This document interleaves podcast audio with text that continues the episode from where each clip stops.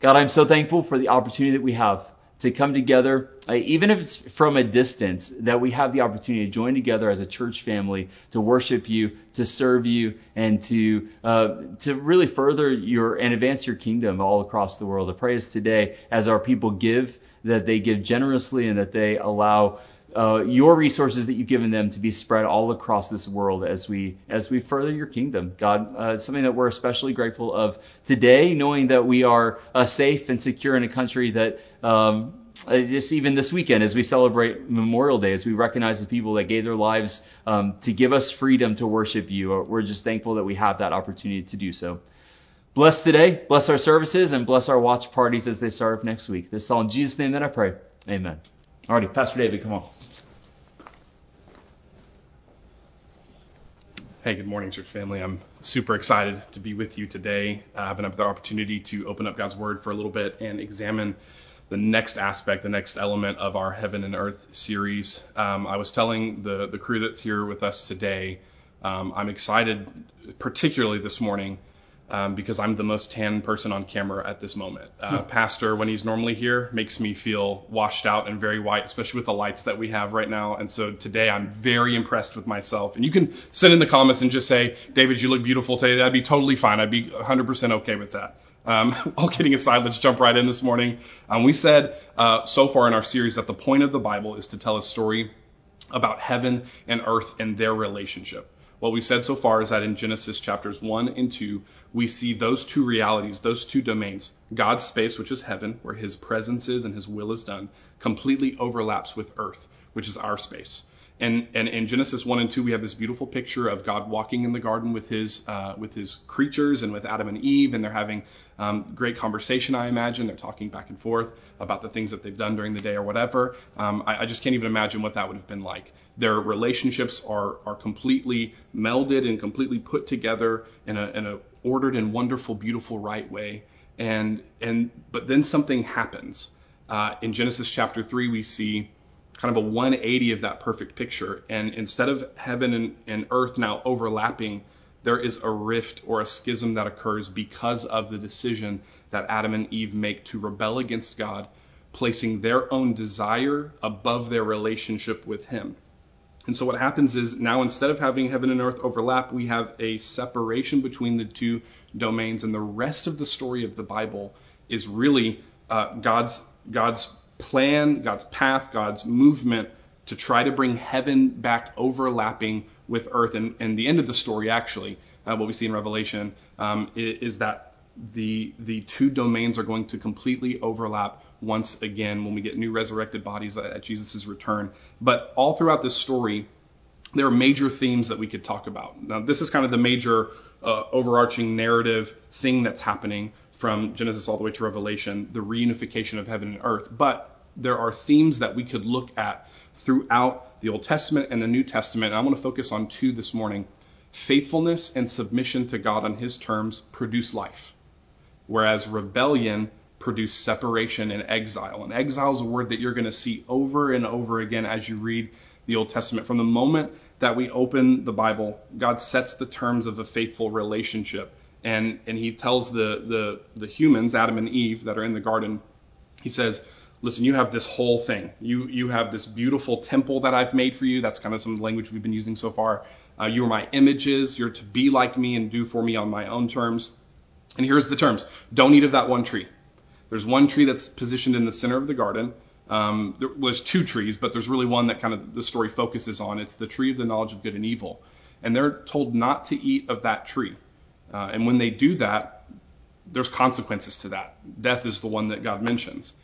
And what happens is Adam and Eve then go about their work. They're working the garden, and, and God calls his great creation good and beautiful and right. Uh, it's one of the reasons that we don't think matter is bad, and we don't think that the earth is a bad thing, or this this earthly life that we're living right now is a bad thing. In fact, we actually think that to be embodied spirits is a good thing. That's the whole point of the Bible one day is to be embodied spirits once again as we are again in that heaven and earth overlapping relationship. But what happens is there's a figure that shows up. The story takes a dramatic turn, a 180 degree turn shift. And what happens is Satan shows up in the garden and he tempts Adam and Eve to rebel against God. He comes to the living images in their own space and in their own temple, and he begins to question them about God's goodness. Is God really good? Is God is God I mean I mean he he gave you all this stuff. I understand that, but I want you to I want you to focus on this one little thing that he said you can't have. On this one little tree that that you're not allowed to eat from. Is God really would would would a good God really not let you eat of this one thing? I mean, is this really the life that you want to live? And so he he offers them uh, an alternative path to to the life that God has told them to live. God says, if you're going to have real life, be faithful to me, submit to me on my terms, don't do these things, or this thing particularly. And Satan comes and says, well, but is that really what God said? Is that? No, no, no, listen. He, he just straight out lies to them and says, no, you surely won't die if you go ahead and eat of this fruit. In fact, you're going to be more fully like God if you eat of this fruit. And there's a really interesting line um, in Genesis chapter 3 Eve finds the fruit um, uh, like she she sees it and thinks of it as um, this wonderful thing that will give her knowledge and will enhance her ability. And I think what's really happening here is what she's seeing in the fruit is the ability to rule on her own terms. And Adam's there with her, so let's not give Adam a pass. They're both sitting there being tempted together. And I think what's really happening here is they're they're uh, wanting to go above their pay grade and go above God. And what they do is they elevate themselves and their desire to be in charge and to rule. And they take God's rule and reign and say, well, that's not really what I want. It's really not the, the thing that's going to produce the life that I want to have. So instead, we're going to buy into this lie that Satan brings to them. And what ends up happening is sin. That's exactly what sin is. It's rebellion against God, going against the commands that He's placed for us, and elevating our own desires above the relationship that we want to have with Him. And so now, what we what we see in the uh, in the narrative in Genesis chapter three is that these people are become less than human, less than what they were supposed to be. How about that? They don't die a physical death, but rather there's a spiritual death. There's a separation, and then God exiles them from the garden. Again, this is the theme over and over again: faithfulness and submission to God produce life as long as we're living on His terms, whereas rebellion produces separation and exile from God's presence. Real life is found in Him. Real life is found in obedience. Real life is found in submission to Him. All other attempts at a meaningful life, they're just false versions. They're parodies of real life. So where does this leave us now? Because that's kind of a really ancient story that we can look way far back at and we go, okay, I, okay, interesting. But I think that this story is tantamount for us to understand because when we do, we actually have much better theology moving forward. So the question is, where does this leave us now? Is there any hope for sinners to have meaningful lives? Because we all realize that none of us perfectly do God's commands. None of us perfectly uphold ourselves. We lie to ourselves all the time. We are rude to ourselves all the time in our own self talk. Uh, we're rude to others. We've done rude things to other people. Uh, and so there's plenty of ways that we've broken God's commands and have rebelled against Him, and we call that sin. And so what do we do now? How do we have meaningful lives? Well, the meaning of life is found through a restored relationship with Jesus Christ. What, what he did for us on the cross is reconciled us back to God. So when he came to earth, he lived a perfect, sinless life on our behalf and what he did when he went to the cross. Now, now I understand that people executed him, but he laid down his life. He came as a substitutionary um, atonement. Now that's really theological language, but what he did is he died in our place. He died so that we don't have to pay the penalty of sin, which is death. Instead, he pays it on our behalf, and all that we have to do to enter into God's kingdom and to be a part of the true kingdom is we have to say Jesus is Lord. He's Lord of my life. He's Lord of the earth. Uh, what Romans chapter 10 says is that we believe in our hearts and we confess with our mouth that Jesus is Lord. And, and God honors that. Not only does he does he see that we, you know, say that, what actually happens is he imputes Jesus' righteousness to us. He credits our accounts. He says that you no longer um, are viewed in my you know banking statement or whatever uh, as a sinner, one who's not deserving of my grace and my mercy and my love, but rather you are righteous because of what Jesus accomplished on your behalf. And that's all that we have to do is spend a moment in prayer, a moment of submission. Now, the rest of our lives will be submission and obedience to Him, but there's a singular moment where we can pray and ask God to come and be in our lives and be Lord of our lives. And when He becomes Lord, we don't get to tell them no. We have to say yes. We have to say yes over and over and over again. We're going to read a passage later on in 1 John that talks about how we must follow His commandments. So here's what we're tempted to think then. Okay, if I accept Jesus and now I have a restored relationship with, with the true King, then everything is correct, right? Everything's good in my life. I'll have all the money I want. I'll have all the possessions that I want. I'll I'll just be the coolest person that possibly could ever be. I mean, that those are the things that must happen, right? Because Jesus uh, uh, has made me righteous now, and everything's good, right? Isn't that what it's supposed to be? Well, not so fast, because we're still battling with this corruptible body. We haven't been made incorruptible yet. We haven't made it to Jesus' final return, his second coming, where he makes our bodies brand new. We haven't gotten to that place yet. And so, what we're dealing with right now, if you remember back to the first John series several weeks ago, there's still a spirit of the Antichrist that's at work in this world. And we saw it uh, in Genesis chapter 3 when Satan shows up. There are going to be many alternative voices that are saying, You know better than God. You deserve to rule on your own terms. Maybe the, the popular phrase of our day would be, you do you. You do you. Don't worry about what anybody else would say or think. This is, this is all about you. You're in total control. But in this conflict of kingdoms, only one kingdom can be right. Only one ruler can be correct. There can only be one true king. And, and what this brings us back to is the main question that we asked last week, and we kind of want to bring back up because it's really important for us to understand which kingdom do I want? Which kingdom do I want? Because every day we are now faced with conflicting kingdoms. There's a clash that we see in the Bible, and there's a clash in our own lives. Now, the rest of the Bible is going to symbolically call us back to this thing that happened in Genesis chapter 3 in the fall where sin occurred.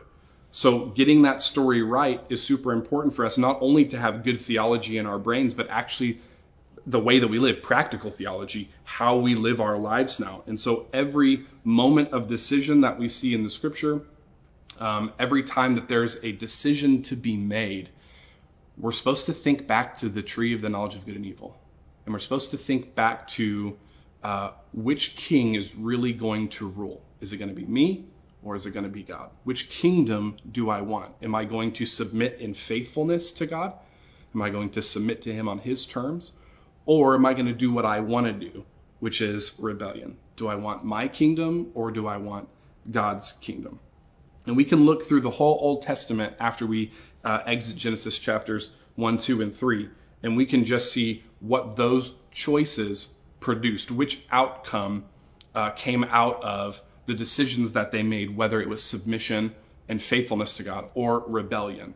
And what we see very clearly, whether it's the story of uh, Abraham uh, choosing to father a son through his female slave Hagar instead of Sarah, his wife, or we could uh, look back to the story of Moses and the children of Israel who made an exodus out of Egypt and come up to the promised land. They send the 12 spies in and 10 come back with a really negative report, and all the people are swayed by those 10 negative reports rather than the two good reports that say, we can do this, God's on our side. But 10 say, no, we can't. These people are like giants in our eyes, and they'll destroy us.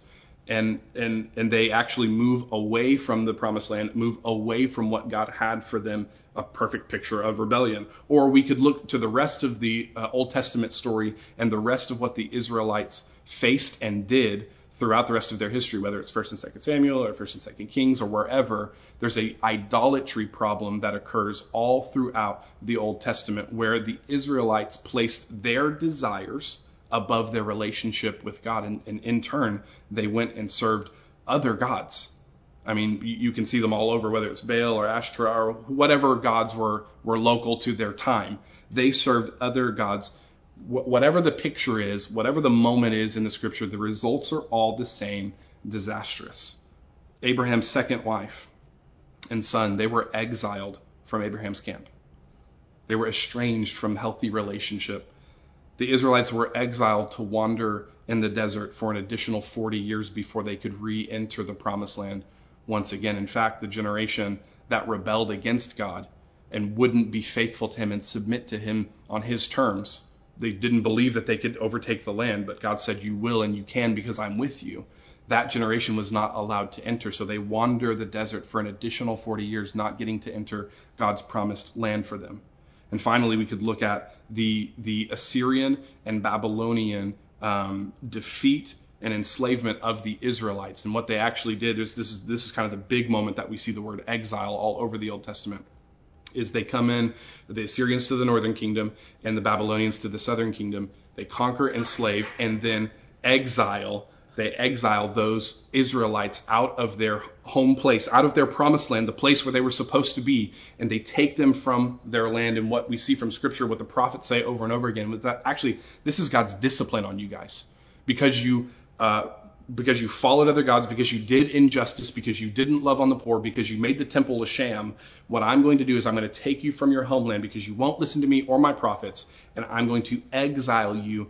The picture is clear over and over and over again that submission and faithfulness to God produce life, whereas rebellion creates separation and exile. And, and the Old Testament is just so clear on this. When humans choose any king, other than God to rule and reign over their lives, that ruler never delivers on their promises. See, the other rulers will promise the same things that God promised. That's exactly what Satan said. I'm going to, listen, you can have better life. You can rule on your own terms if you listen to me. And this is the same idea throughout the rest of the Old Testament is that, that, that if you follow this thing, you're going to have the life that you desire. But in reality, it never turns out that way those kings, those alternative routes to God, that rebellion never leads to real life. It always ends in disaster. I mean, it can't because these kingdoms uh, are, are in conflict with the true king. They'll never be successful because they aren't holding up what God wants held up, which is truth and success and love and joy. And that's exactly what God wants to push us towards these other kingdoms will promise those things, but they'll never deliver on that promise. Now, during different times, the Bible refers to the, the false king uh, of this different kingdom in several different ways. And you'll, you'll read this throughout, and I just want to highlight some of the phrases that you'll hear to talk about that particular ruler. One of the greatest ones that we, that we see is John chapter 14, verse 30. Jesus is talking about Satan here. I will no longer talk much with you, for the ruler of this world is coming. The ruler of this world. That's quite a that's quite a, a phrase to attach to Satan. Um, in Ephesians chapter two, he talks about the prince of the power of the air.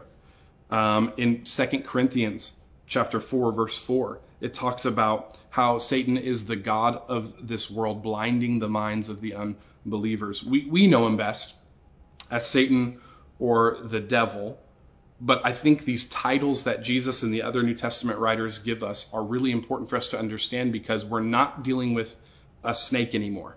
A little thing that you can, you know, take a garden hoe to and, you know, knock its head off or whatever. We're dealing with uh, a celestial power, a, a serious character in the story who wants nothing more than your ruin, destruction, and your ultimate death. So, where does this Satan come from? Um, how is he attempting to rule the earth? We're, we're calling him a false king. Jesus says he's the ruler of this world. Paul calls him the, the prince of the power of the air. How is he a ruler? What is he all about? Where does he come from? Let's look at this for a moment. Now, he was once, um, well, not once, but he is, he was one of God's angels. Uh, he, he was beautiful. He was full of light. Um, it seems somewhere between creation and Genesis chapter 3, where, where we first see him show up on the scene. he leads a rebellion, uh, a heavenly rebellion against God, and God, again, because what rebellion produces is exile, he casts him out of heaven. We have a couple benchmark verses in the Old Testament that talk about um, Satan, and that's going to be in Ezekiel chapter 28, verses 14 through 16. I want to read that. You were an anointed guardian cherub. This is, again, one of the classification of angels, one of them. That's what he was. I placed you. You were on the holy mountain of God in the midst of the stones of the fire you walked. You were blameless in your ways from the day you were created, till unrighteousness was found in you. In the abundance of your trade, you were filled with violence in your midst, and you sinned. So I cast you as a profane thing from the mountain of God, and I destroyed you, O guardian cherub, from the midst of the stones of fire.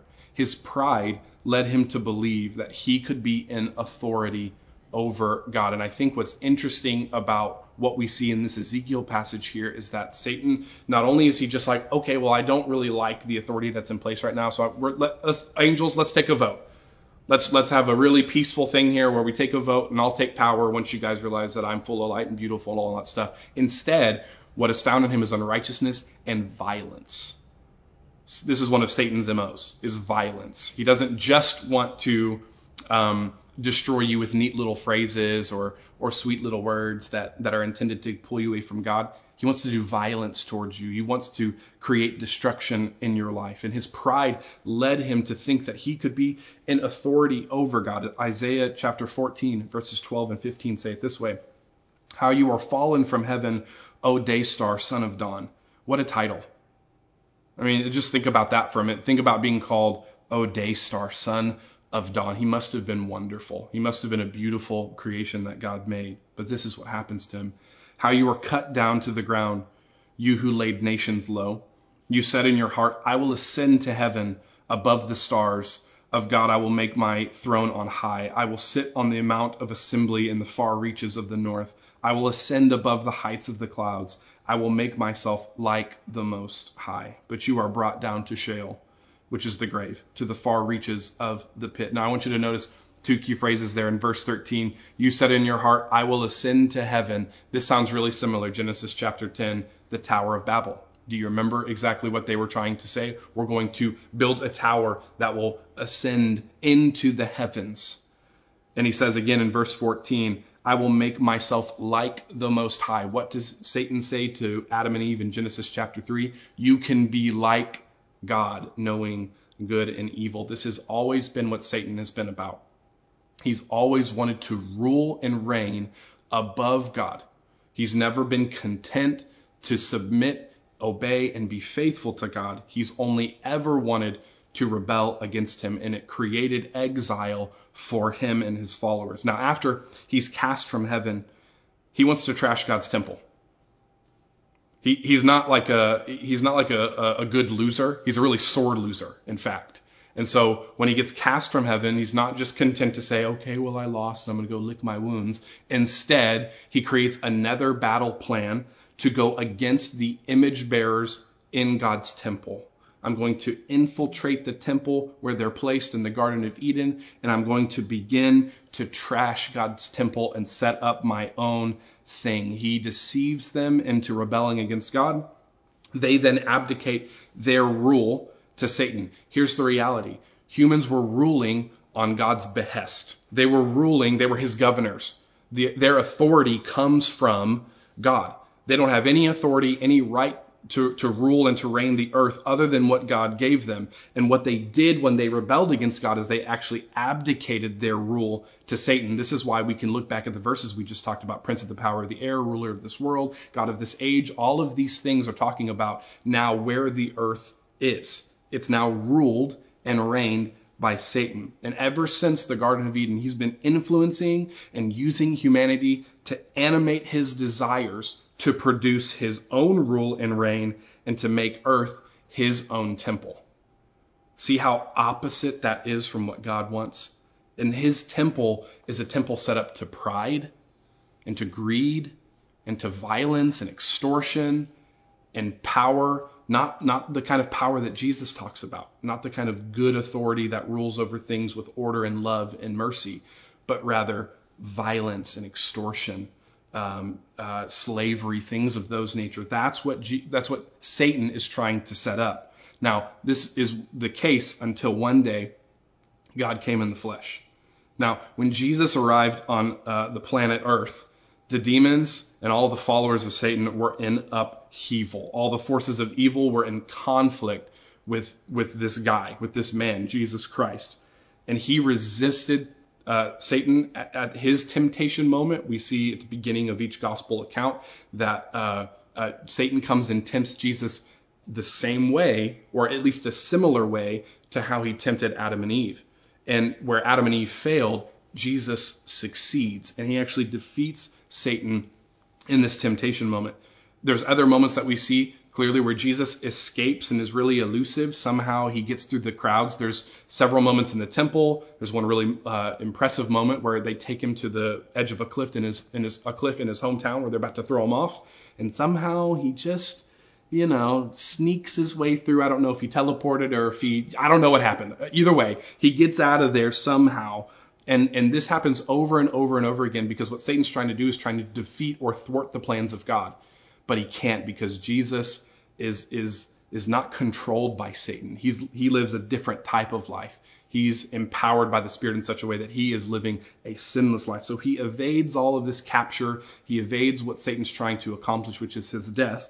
And instead of Satan killing him, now there are uh, uh, people that that Satan uses again uh, influence to animate his desire to kill Jesus, but it's not as though Jesus didn't go willingly because there's multiple moments where we see he could just easily go through the crowd and it would be no big deal. He could evade arrest, evade all this all this crazy stuff. But until there's this moment where he says it's finally my time and he lays down his life as the Passover lamb, our substitutionary death for you and me where he forgives us of our sins and what Satan actually thought he was doing in victory. He, he thinks I've, I've beaten I've beaten God. I've finally done it. I've killed God. But actually, what happens is through death, Jesus wins the victory and seals it with his resurrection. Death couldn't hold Jesus because he was sinless and he was righteous. And so, three days later, after he was raised on the cross, he was raised to life. And he now sets up his kingdom as the true king. Now, we're in the inaugural phase of this kingdom. We're waiting for the final return of Jesus. We're emphasizing the kingdom right now because it really does matter.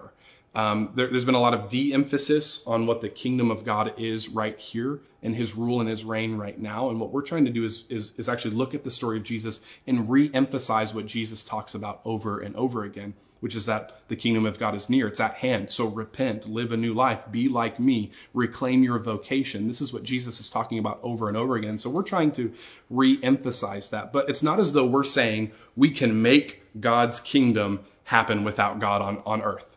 We can make it happen just by living so righteous and being ambassadors for God and preaching the gospel and doing all these good and wonderful things to, to correct injustices or whatever it might be.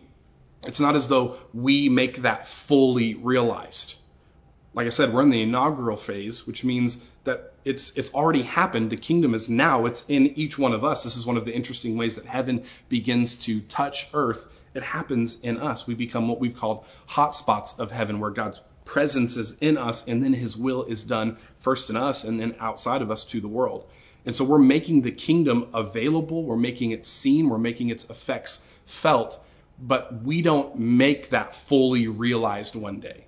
Actually, what we see is that Jesus is going to return and he's going to set up his rule and his reign completely. His rule and reign, heaven will be completely overlapping with earth, and there will no longer be any conflicting kingdoms anymore. Instead, it will only be us in relationship, exactly what we saw in Genesis chapter 1 and 2. We get to walk with him, we get to be in his very presence. But until that time, the clash continues. The fight goes on. There will be a conflict of kingdoms. So, what does this conflict of kingdoms look like for us? Well, Satan hasn't changed his tactics very much.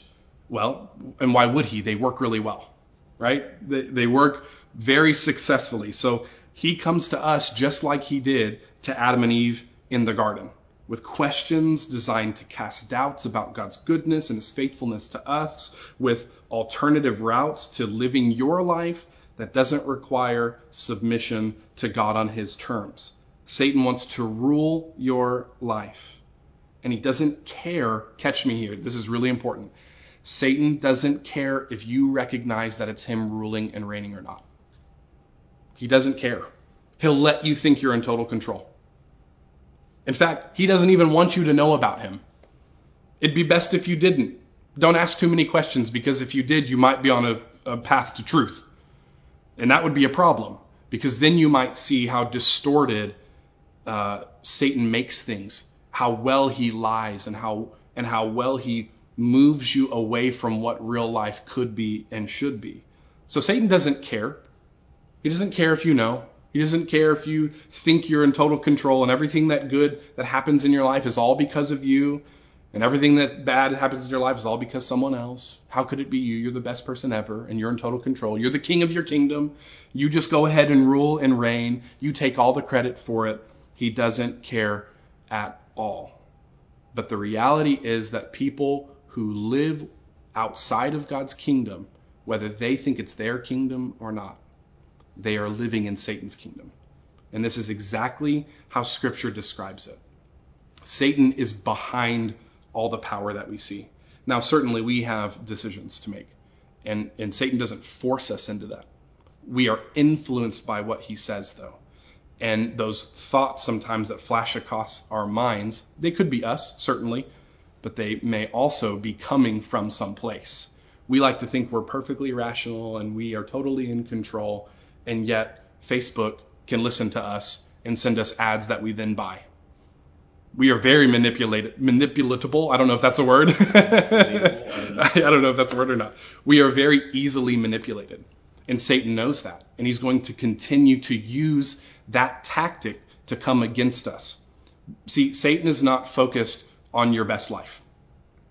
He doesn't care. Now, he'll promise you that you'll have the best life through him, or through his kingdom or through his means of finding life, but really he's all about your ultimate destruction. Jesus says it in John chapter 10, verse 10. The thief comes to steal, to kill, and to destroy, right? But Jesus alternatively, I have come to give you life and life more abundantly. Now, the primary way that Satan achieves death and destruction is through disinformation, distorting reality, and outright lies. Fake news. That's what Satan is all about. Jesus says in John chapter 8, verse 44, You are of your father the devil, and your will is to do your father's desires.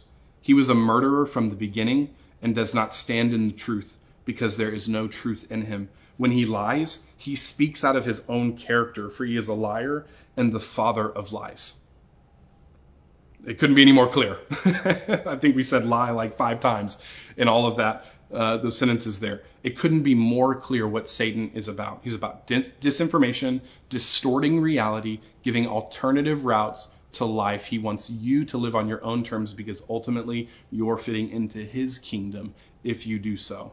His ultimate goal is to set you against the kingdom of God so that your life will go down a path of separation and exile from God, just like his, just like Adam and Eve's.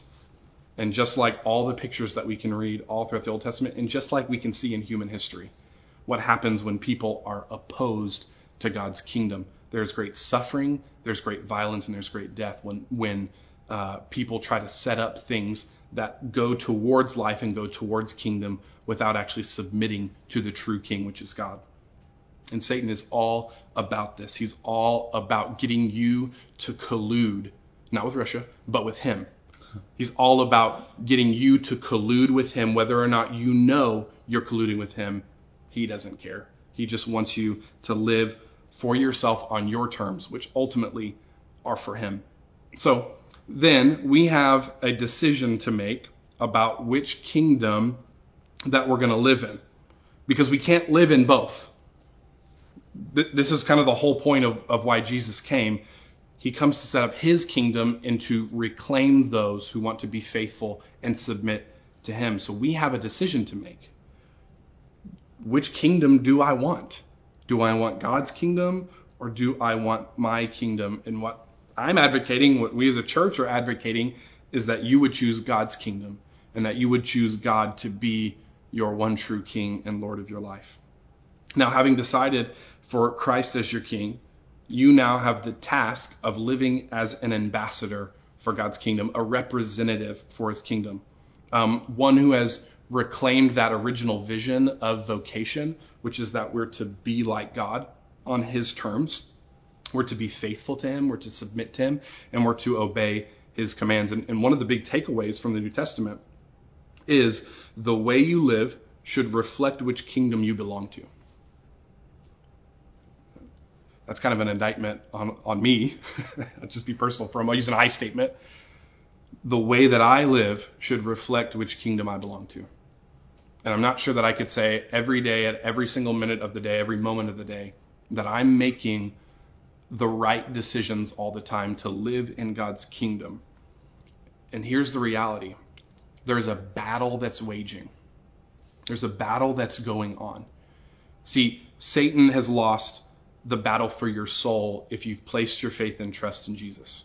He doesn't have the ability to, to lead you ultimately to that ultimate destruction where you're separated and exiled from God for eternity. But he's not just, again, he's a sore loser. He's not just, okay, well, you're saved now, so I can't, you know, I can't do anything about it. No, instead, he wants to trash you, who is now the temple of God. He wants to come in and influence you and mess you up. He enacts a different uh, battle path or battle route, a different strategy to get you to live as though you don't belong to God's kingdom at all. That's what he's trying to do. Now, that might sound really dramatic, but it's how uh, Scripture describes what's going on. There's a real battle that's going on. Satan is consistently trying to attack you, and he's he's going to do it whether you're tired, whether you're well rested, whether you're hungry or not, whether you're having a good day or not. He's going to come after you all the time. And this battle is happening between his kingdom and God's kingdom all the time. Paul describes it like this. We're to be faithful soldiers who are on a mission. Ephesians chapter 6, verses 10 through 11. Finally, be strong in the Lord and in the strength of his might. Put on the whole armor of God. Why is he talking about armor if it's not a battle? That's the whole point. It is a battle. You have to put on the armor of God that you may be able to stand against the schemes of the devil. Um, now, for each of us who have entered into God's kingdom through new birth, that's what we talked about last week, by placing our faith in King Jesus, declaring that He is Lord of our life, you now become an overcomer. And the way that you overcome the world, the way that you overcome the schemes of the devil, is through your faith and submission to God on his terms. 1 John chapter 5 verses 3 through 5 say it this way. For this is the love of God, that we keep his commandments. And his commandments are not burdensome. This is where we get messed up. We say, okay, well, if I have to live for God, I have to do all this list of rules. What is this all about? Well, you're missing the point. It's not burdensome to do the commandments of God because he loves us and he has real life for us.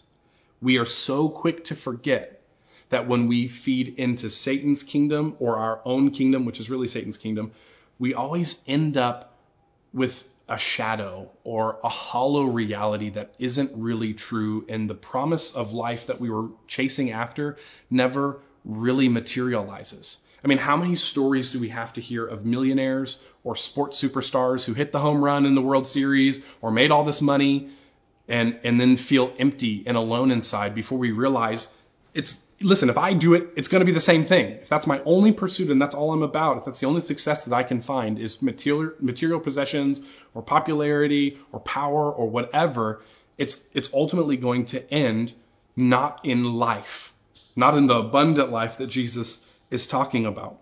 And so the way that we overcome all of this, the way that we find real life is through our faith in Christ. It's through obeying his commandments, knowing that they're not burdensome. They lead us to goodness. They lead us to truth, to joy, to peace, to righteousness. Verse 4 goes on like this For everyone who has been born of God overcomes the world.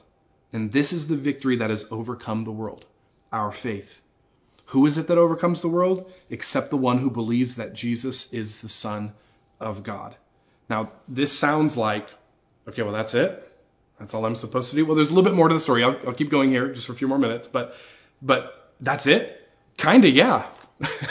Putting our, our faith in Jesus, making him Lord of our lives, that is the victory. That puts us over the power of death. That takes us out of the kingdom of darkness and makes us a citizen of the kingdom of heaven. And so submission isn't passivity. It's not like oh, I sit back and, and all the blessings of God will flow as I sit here with my mouth open and he just feeds me all the blessings or whatever. That's not what happens. Actually, submission is active and intentional.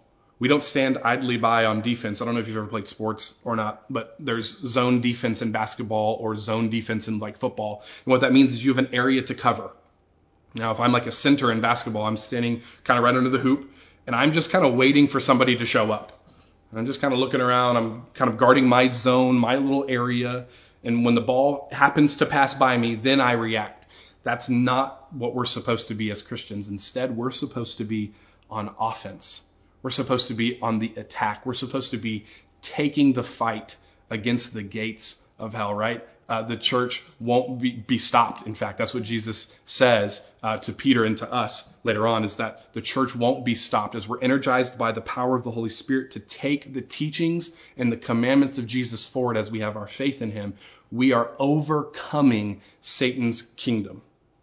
Now, there's a reality at which those who are in God's kingdom have heaven in them right now, and their natural progression to, of life will be that one day they are in heaven, which ultimately will be overlapped with earth and we'll have an embodied existence. But the end of our life will be heaven. Now, the opposite is true of those who live in Satan's kingdom. They right now are, are producing hell on earth. I don't know if you've thought about it in those terms.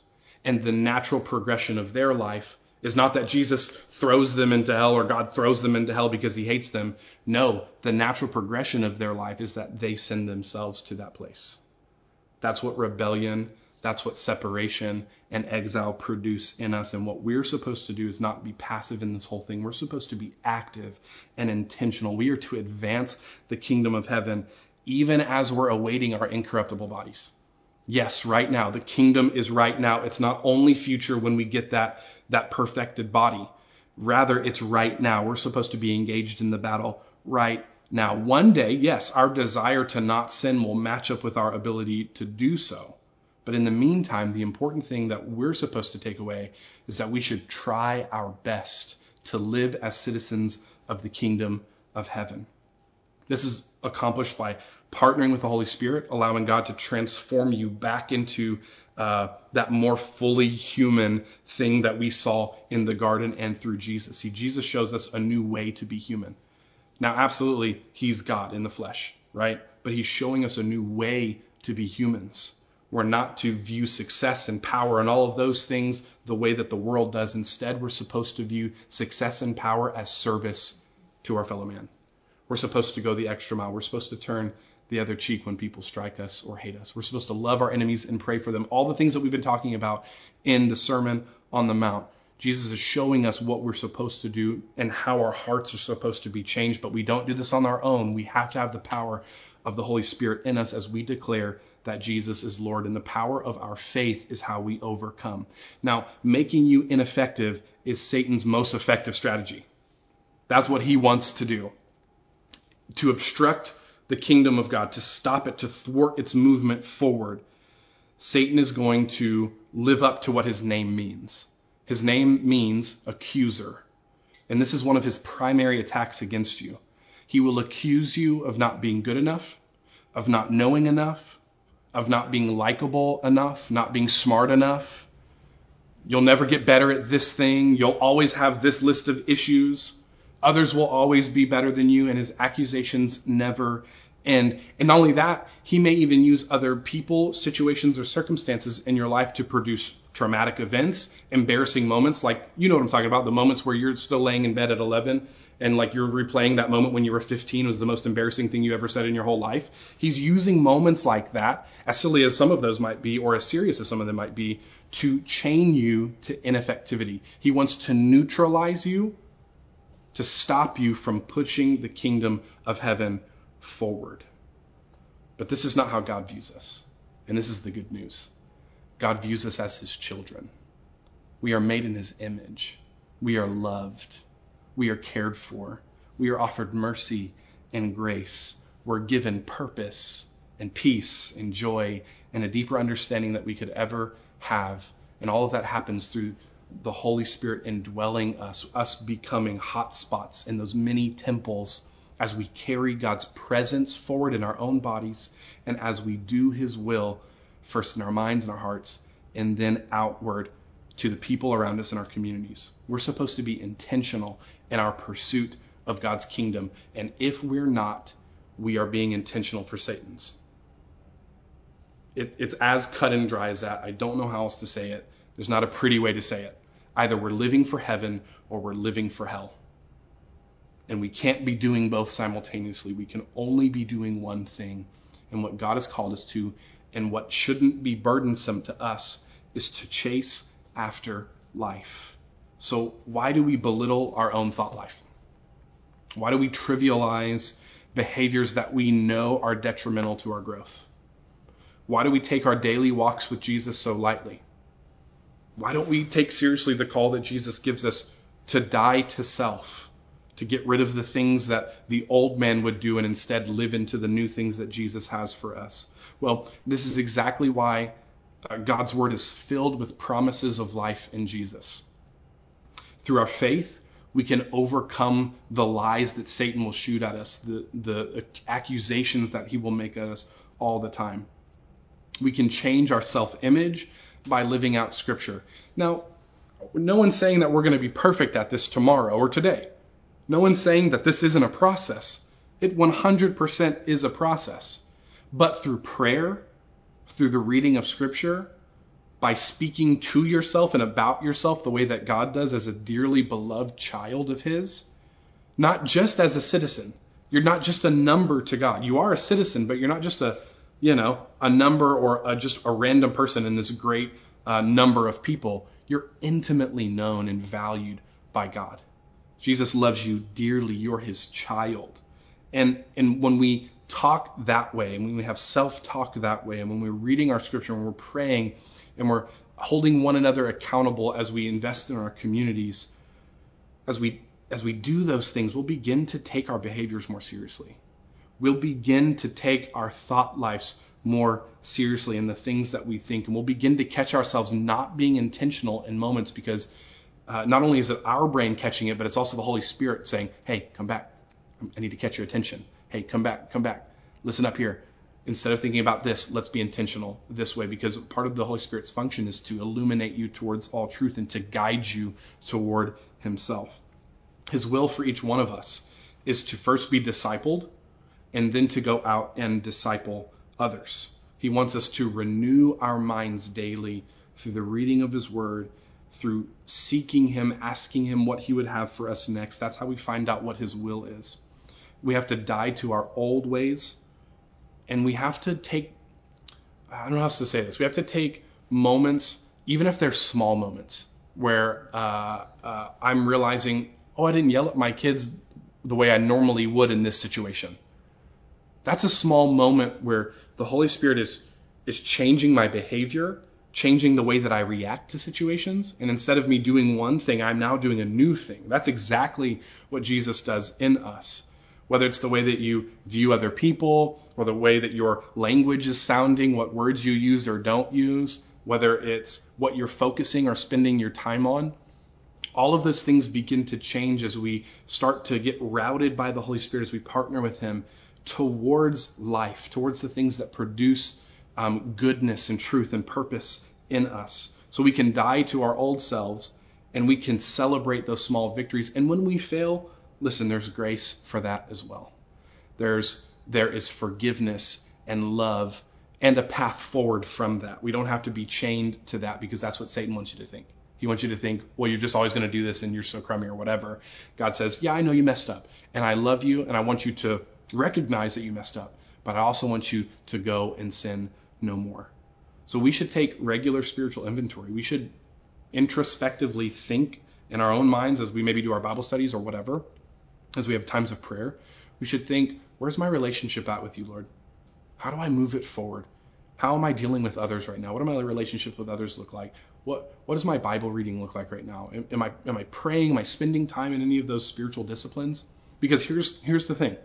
We keep harping on the spiritual disciplines because they're very simple but effective ways that we gain victory over Satan.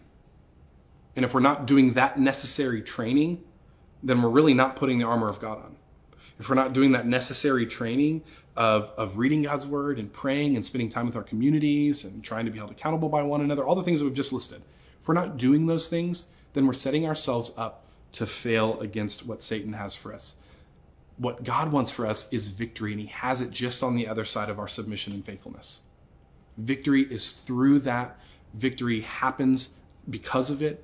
We become overcomers as we um, link ourselves to the true King, Jesus Christ. And never forget that we're not alone in this. When, when Jesus tells us what we're supposed to do, which is to go and make disciples of all nations, baptizing them and teaching them to obey the commands, all the things that Jesus told us, he ends it this way. And I really love this Matthew chapter 28, verse 20. And behold, I am with you always, even to the end of the age. Jesus isn't going anywhere. He loves you. He cares for you. He is your true king, and he's not going to uh, produce violence and lust and greed and extortion and all those things. Instead, he's going to produce life and life more abundantly. So here's the challenge this week. Maybe, maybe many of us need to pick up uh, uh, getting back in our word. We need to read the scripture more faithfully. Maybe some of us need to pray more faithfully. We need to be really practical. And I'm not asking you to do seven hours of Bible study in the morning. I'm asking you to start somewhere. Because again, it's a process of growth. We don't start uh, eating steak when we're babies. We start with milk, right? So it's going to be a process the same for us. We need to start with small things and move our way up to maybe some larger things. If you're already uh, doing a lot of time with God, then maybe focus on on doing some service or some um, some things outside of yourself that would that would engage the kingdom of God in your community and in your family and, uh, the people around you. There's a host of ways for us to move forward as we are, become these hotspots of heaven, making heaven a reality in my own life, and then as I bear it forward. But the ultimate thing that we should remember is that God is with us through all of this. We don't do this on our own. The Holy Spirit is with you. I want you to picture this week that He is partnered with you, that He's with you, that He's not leaving, that He's by your side, whether it's through prayer, you can imagine Him just in the chair next to you or sitting next to you or whatever. You can imagine Him there because He is, and His presence is abiding with you. And as we abide with Him, He'll abide with us. I'm going to finish with a prayer this morning. And uh, I want to encourage you guys. I want to encourage you spend the next seven days until we can meet again this way. Uh, go sign up for the uh, the the the watch parties. That's what they're called. Jeremy's mouthing it to me for the watch parties. Uh, go and invest in those communities, even if it's not necessarily like the friend group that you normally always see. Maybe go uh, mix and mingle with other people from our church that you may not know. Go sign up for those things. Um, and do your best this week, knowing that God is with you and that He's empowering you by the Holy Spirit to chase after him because when we chase after him, we find real life. Let's pray. Father, I thank you so much. I thank you that um, that while Satan is powerful, you are far more powerful. And that while his kingdom right now on earth is is still very real and alive and, and he is the king of this world for a time, ultimately that's not where it's all headed. Ultimately, you are going to come back, and ultimately right now, even there are those who are in your kingdom and those who are trying to be faithful to you and trying to submit to you. I pray this week that as we are faithful to you, as we submit to you, Father, that you in kind would send us blessings and you would help us to find small victories in areas of our lives where we get rid of the old ways of living and rather live into the new way. The new humanity that you showed us as we serve others, love others, as we um, engage our relationship with you. Help us this week to grow our relationship with you. Help us to become those conduits of heaven where your presence is and where your will is done. Help us to battle Satan this week. Help us to view it just as scripture describes as a battle that's ongoing and and help us to not be lethargic or idle, but instead help us to take up the whole armor of God as we fight against the schemes of the devil. We don't want to submit to him. We don't want to collude with him and bring hell about more on earth. Instead, we want to submit to you. We want to obey you. We want to follow your commands. And so this week, empower us via the Holy Spirit and give us a new sense of your nearness and closeness, your presence in us and with us as we push heaven forward. We love you. It's in Jesus' name we pray. Amen.